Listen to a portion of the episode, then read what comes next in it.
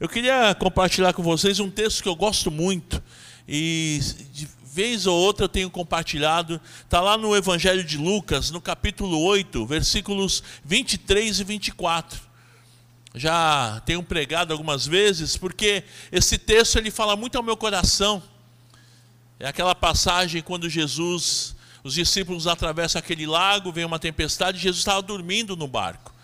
E eu creio que Deus vai falar ao nosso coração através dessa passagem bíblica. O texto ele diz assim: durante a travessia, Jesus caiu no sono. Logo, porém, veio sobre o mar uma forte tempestade. O barco começou a se encher de água, colocando-os em grande perigo. Os discípulos foram acordá-lo, clamando: mestre, mestre, vamos morrer. Quando Jesus despertou, repreendeu o vento e as ondas violentas. A tempestade parou e tudo se acalmou. Amém? A minha tradução é um pouco diferente, mas ele está falando justamente sobre uma travessia. Eles iam atravessar o lago, né? Chamava ali o mar da Galileia, e de repente veio uma grande tempestade. Algumas tempestades vêm e vem o aviso. A gente percebe que vai vir uma tempestade. Às vezes, olhando o tempo, aquele vento gelado, a gente percebe que o tempo está mudando. Mas algumas tempestades vêm de repente. Assim também são as tempestades da nossa vida. Algumas já têm vindo sinais, vem os sinais de que vai vir uma grande tempestade. Outras não, de repente. Por exemplo, de repente você perde algum ente querido.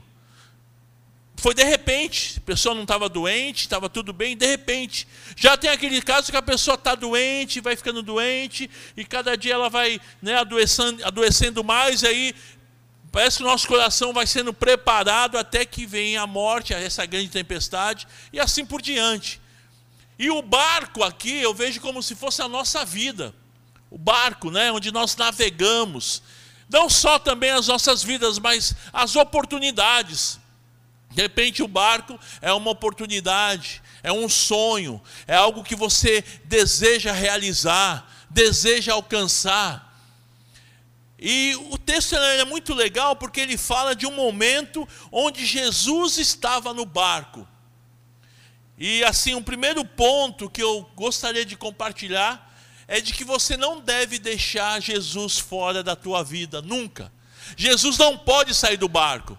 Ah, mas ele parece que ele estava dormindo, parece que ele perdeu o controle, a tempestade veio. É mais ou menos aquela situação quando Marta e Maria, Jesus chega e Lázaro já estava enterrado 3 dias, né? Tinha sido sepultado, não enterrado, mas estava na caverna, né? Mas e Marta e Maria falaram: se o Senhor tivesse vindo antes, como se, Senhor, o Senhor se atrasou.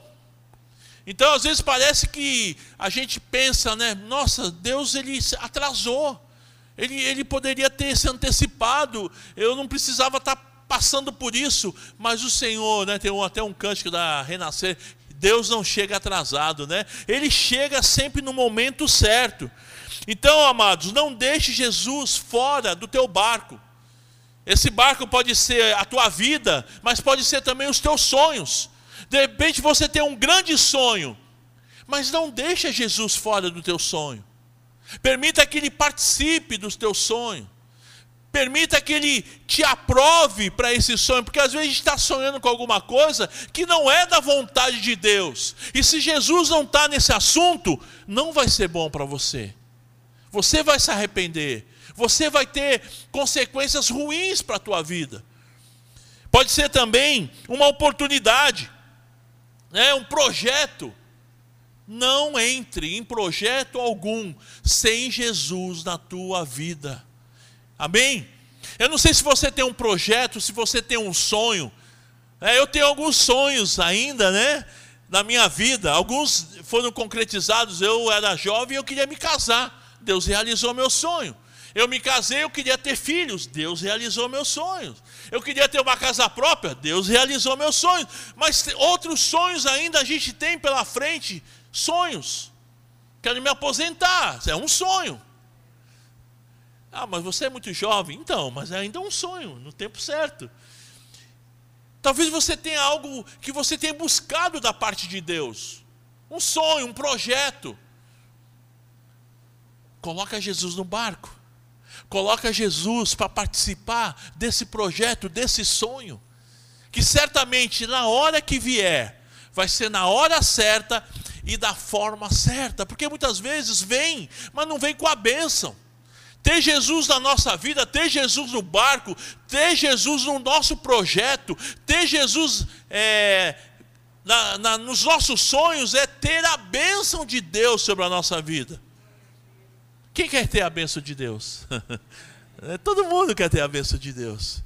E eu queria orar agora por você que tem projeto, que tem sonho, que tem coisas para se realizar. Talvez na área profissional, talvez com relação ao teu trabalho, na tua família. Eu não sei o que está pegando aí, mas que é um sonho teu. É algo que você tem projetado, que você tem orado, você tem buscado a Deus por isso. Então, primeira coisa, põe Jesus nisso. Que Jesus seja o centro. E se há esse sonho, fique em pé no teu lugar. Eu quero orar com você por isso, em nome de Jesus. Para que o Senhor realize no tempo dEle, da maneira dele, porque a melhor maneira, o melhor tempo é o tempo de Deus, em nome de Jesus. Senhor querido, louvado seja o teu nome. Eu quero apresentar esses amados que estão apresentando sonhos, projetos, ó Pai, ó Deus, situações que nós não temos muitas vezes o controle delas, mas o Senhor tem. Seja na área profissional, na área emocional, seja na área familiar. Oh Deus, põe as tuas mãos, seja ministerial. Oh Deus, realiza do teu jeito, da tua maneira, no momento certo, em nome de Jesus. E nós queremos colocar Jesus como o centro desse sonho, como o centro desse projeto, como o centro da nossa vida. Vem estar conosco no barco, em nome de Jesus. Amém. Pode sentar, queridos.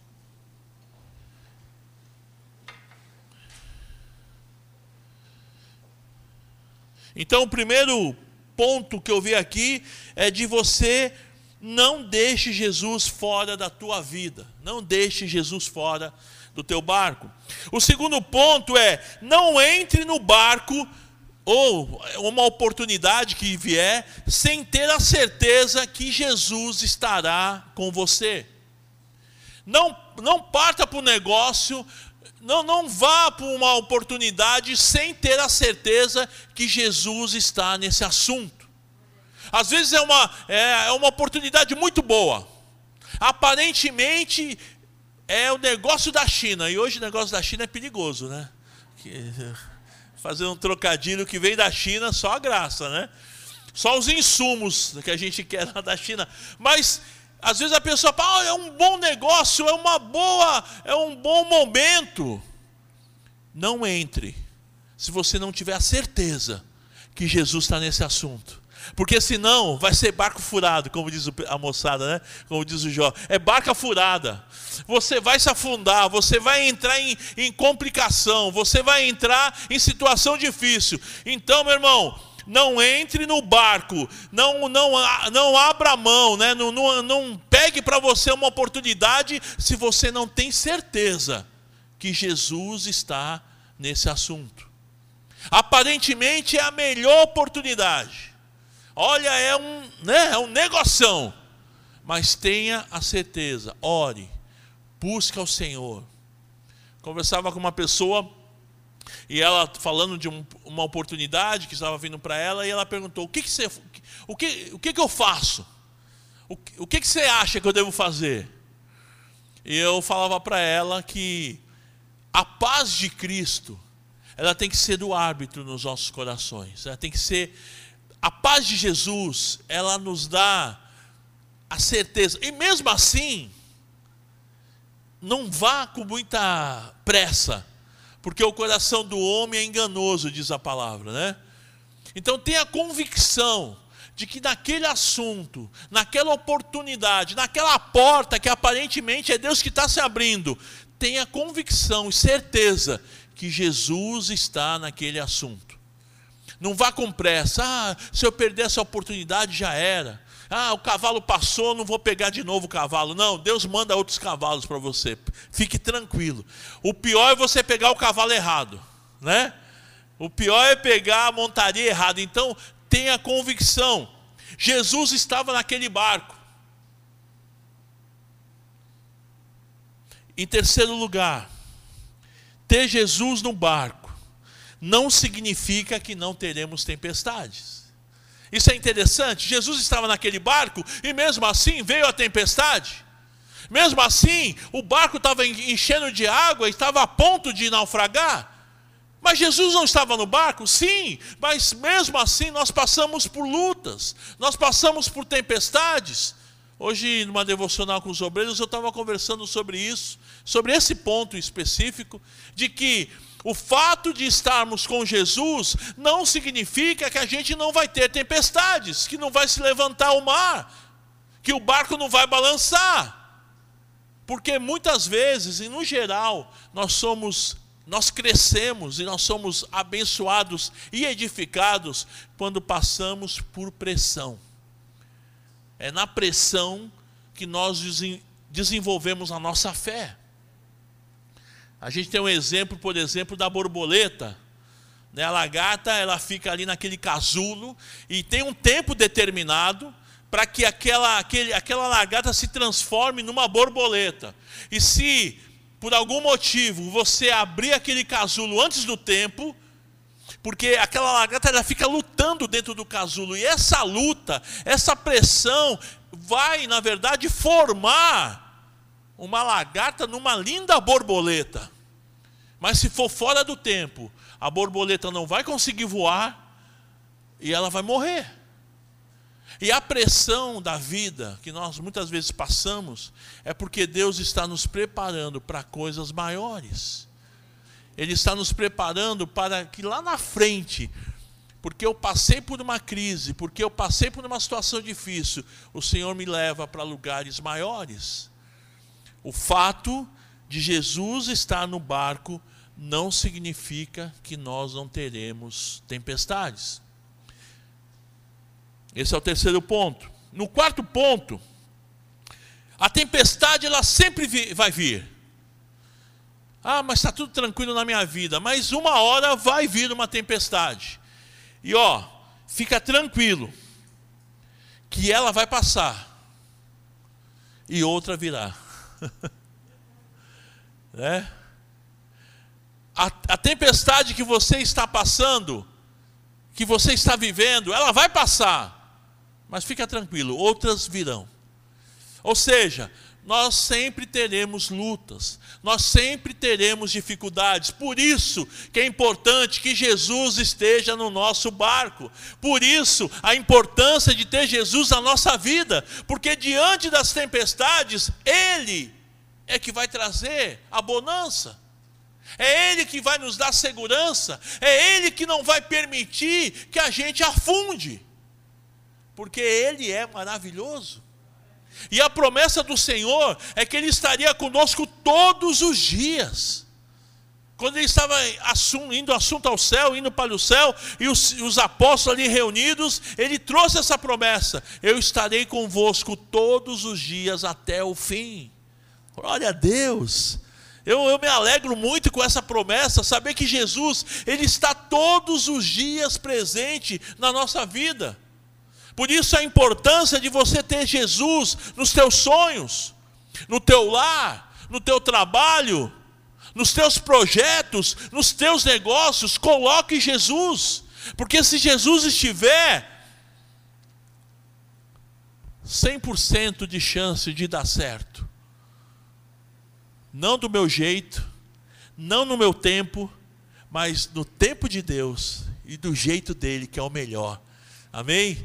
Em nome de Jesus. E por último, em quinto lugar, clame a Jesus até a tempestade acalmar.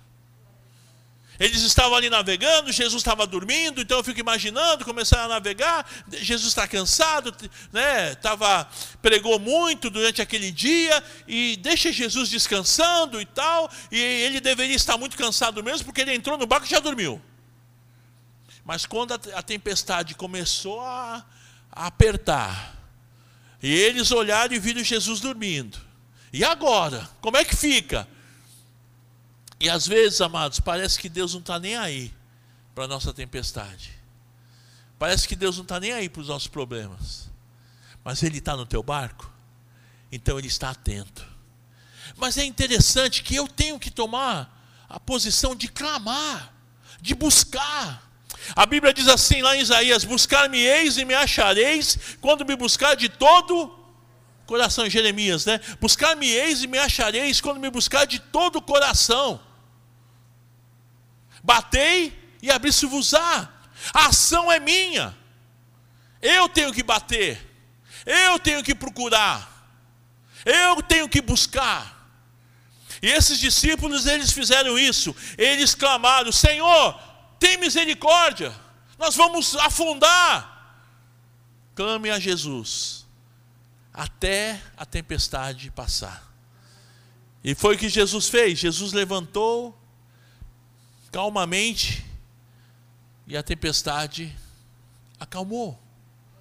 Ah, mas nós não temos força para acalmar uma tempestade. Nós não temos... Tanto que esses discípulos ficaram admirados. Quem é esse que até os ventos obedecem? Quem é esse que até os mares obedecem?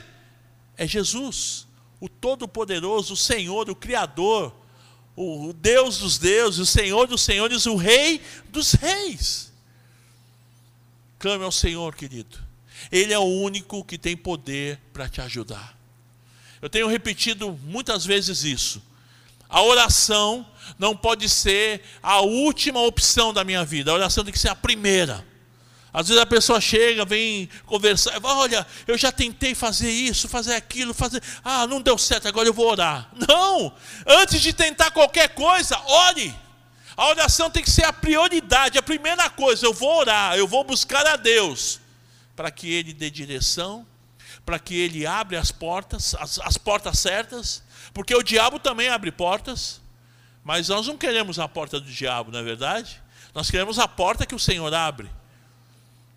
Então, ore, ore, e não ore só de uma forma religiosa, de manhã quando acorda, na hora do almoço e quando vai dormir. A oração, né, que o garoto fazia: faça mal, faça bem, em nome de Jesus, amém. Aquela oração bem religiosa, né? E às vezes eu vou orar nas refeições e eu me vejo, né? A nossa mente é muito louca, né? A gente está falando com Deus, mas a mente a gente está pensando no que a gente está falando. E às vezes eu estou orando e falo: nossa, minha oração está muito religiosa, está muito reza. A gente fala as mesmas palavras, as mesmas coisas, e, é conversa com Deus. Orar é falar com Deus, né? Então eu falo: opa, tenho que mudar isso daí, tenho que ter mais intimidade com o Pai, tenho que ter palavras novas para poder elogiá-lo, para poder dizer o quanto ele é importante para a minha vida. A gratidão, né? A oração não é só pedir também, porque às vezes a gente fica nessa pegada de orar só pedindo as coisas. Me dá, me dá, me dá, me dá. Não, mas é agradecer. É agradecer, é lembrar do que Deus tem feito. É lembrar dos milagres que Ele tem feito sobre as nossas vidas. As portas que Ele abriu, as portas que Ele fechou, os livramentos. E às vezes eu oro: Senhor, obrigado pelos livramentos que eu nem vi, mas eu sei que o Senhor me livrou. Eu tenho esse hábito porque eu não sei. Algumas vezes eu estou dirigindo e às vezes uma pessoa distraída, ela atravessa a rua e ela nem viu que eu estava chegando de carro, mas eu vi. E eu fico pensando: meu Deus, Ele faz isso com a gente. Eu vi que a pessoa estava distraída, eu não fui maldoso, não buzinei para assustar, não acelerei, não, eu fui devagarinho, eu vi que ela está distraída. E muitas vezes Deus faz isso com a gente. Ele nos livra do mal. Eu nem percebi que vinha o mal sobre a minha vida, mas Ele vai e nos livra. Esse é o nosso Deus. Esse é o Deus que nós cremos. Esse é o Deus que nós servimos. Um Deus que nos livra de todo mal. Mas a minha posição é de tê-lo na minha vida. Jesus estava no barco, a tempestade veio, a crise veio, a luta veio, a doença veio. Mas se Jesus está no barco, fica muito mais fácil. Nós não afundamos. O barco pode balançar, a água pode entrar no barco, mas não afunda, porque Jesus está no barco, Ele é o Senhor das nossas vidas. Eu queria te desafiar, se realmente Jesus tem sido o Senhor da tua vida, Ele tem sido o Senhor só quando você vem na igreja, ou Ele tem sido o Senhor em todos os momentos, Ele tem sido o Senhor lá na escola, Ele tem sido o Senhor lá no teu lar, quando ninguém está vendo, Ele tem sido o Senhor da tua vida. Esse desafio é para mim também, para que Ele possa ser o Senhor em todos os momentos da minha vida, desde que eu levanto até que eu deito, no final do dia. Ele deseja ser o Senhor. Que Ele seja o Senhor da nossa vida, não só no momento de que eu necessito, que eu peço, não. Que Ele seja o Senhor também nos momentos alegres. Que eu possa agradecer, que eu possa lembrar, obrigado Senhor, é o Senhor que está promovendo isso. E nos momentos de crise, fazer como Jó, Deus deu, Deus tirou, louvado seja o nome do Senhor. Nos momentos difíceis, reconhecer que se Deus não tivesse na nossa vida seria pior. Isso é reconhecimento, amados, isso é saber que Deus não perde o controle da nossa vida. Por mais difícil que você esteja passando aí, a situação, e seja muito difícil para você viver isso, creia, saiba que Jesus está no teu barco, então você vai passar por esse momento difícil, Ele vai te dar a vitória, Ele vai abençoar o teu casamento, Ele vai abençoar o teu lar, Ele vai abençoar a vida dos teus filhos, Ele vai abrir aquela porta de emprego, Ele vai abrir a porta daquele sonho que você tem orado todos os dias. No momento oportuno, Deus vai fazer um milagre em nome de Jesus. Mas o primeiro desafio é de que você possa convidar Jesus. Senhor, vem estar no meu barco todo momento. Senhor, vem estar na minha vida todas as horas dela, em nome de Jesus. Eu te desafio, se você deseja isso, fique em pé no teu lugar, em nome de Jesus. Você que deseja o Senhor todos os dias, todos os momentos da tua vida, se posicione. Pai amado, Pai querido, eu me coloco junto com esses meus irmãos e eu quero que o Senhor seja o Senhor da minha vida, das nossas vidas. Não só nos momentos bons, não só também nos momentos ruins e difíceis, mas em todos os momentos. Nós precisamos de Ti, Senhor. Vem estar conosco. Como o Senhor estava ali no barco com os discípulos, vem estar conosco, Senhor, na nossa vida, porque diante das tempestades nós vamos precisar do Senhor, diante da enfermidade nós vamos precisar do Senhor, diante da falta de dinheiro nós vamos precisar do Senhor, diante de uma situação tão difícil nós vamos precisar do Senhor. Oh, Senhor querido, vem ser o Senhor da nossa vida. Abençoa-nos, dirige-nos e nos guarda. É o que te pedimos, te agradecemos e te louvamos, no nome de Jesus. Amém.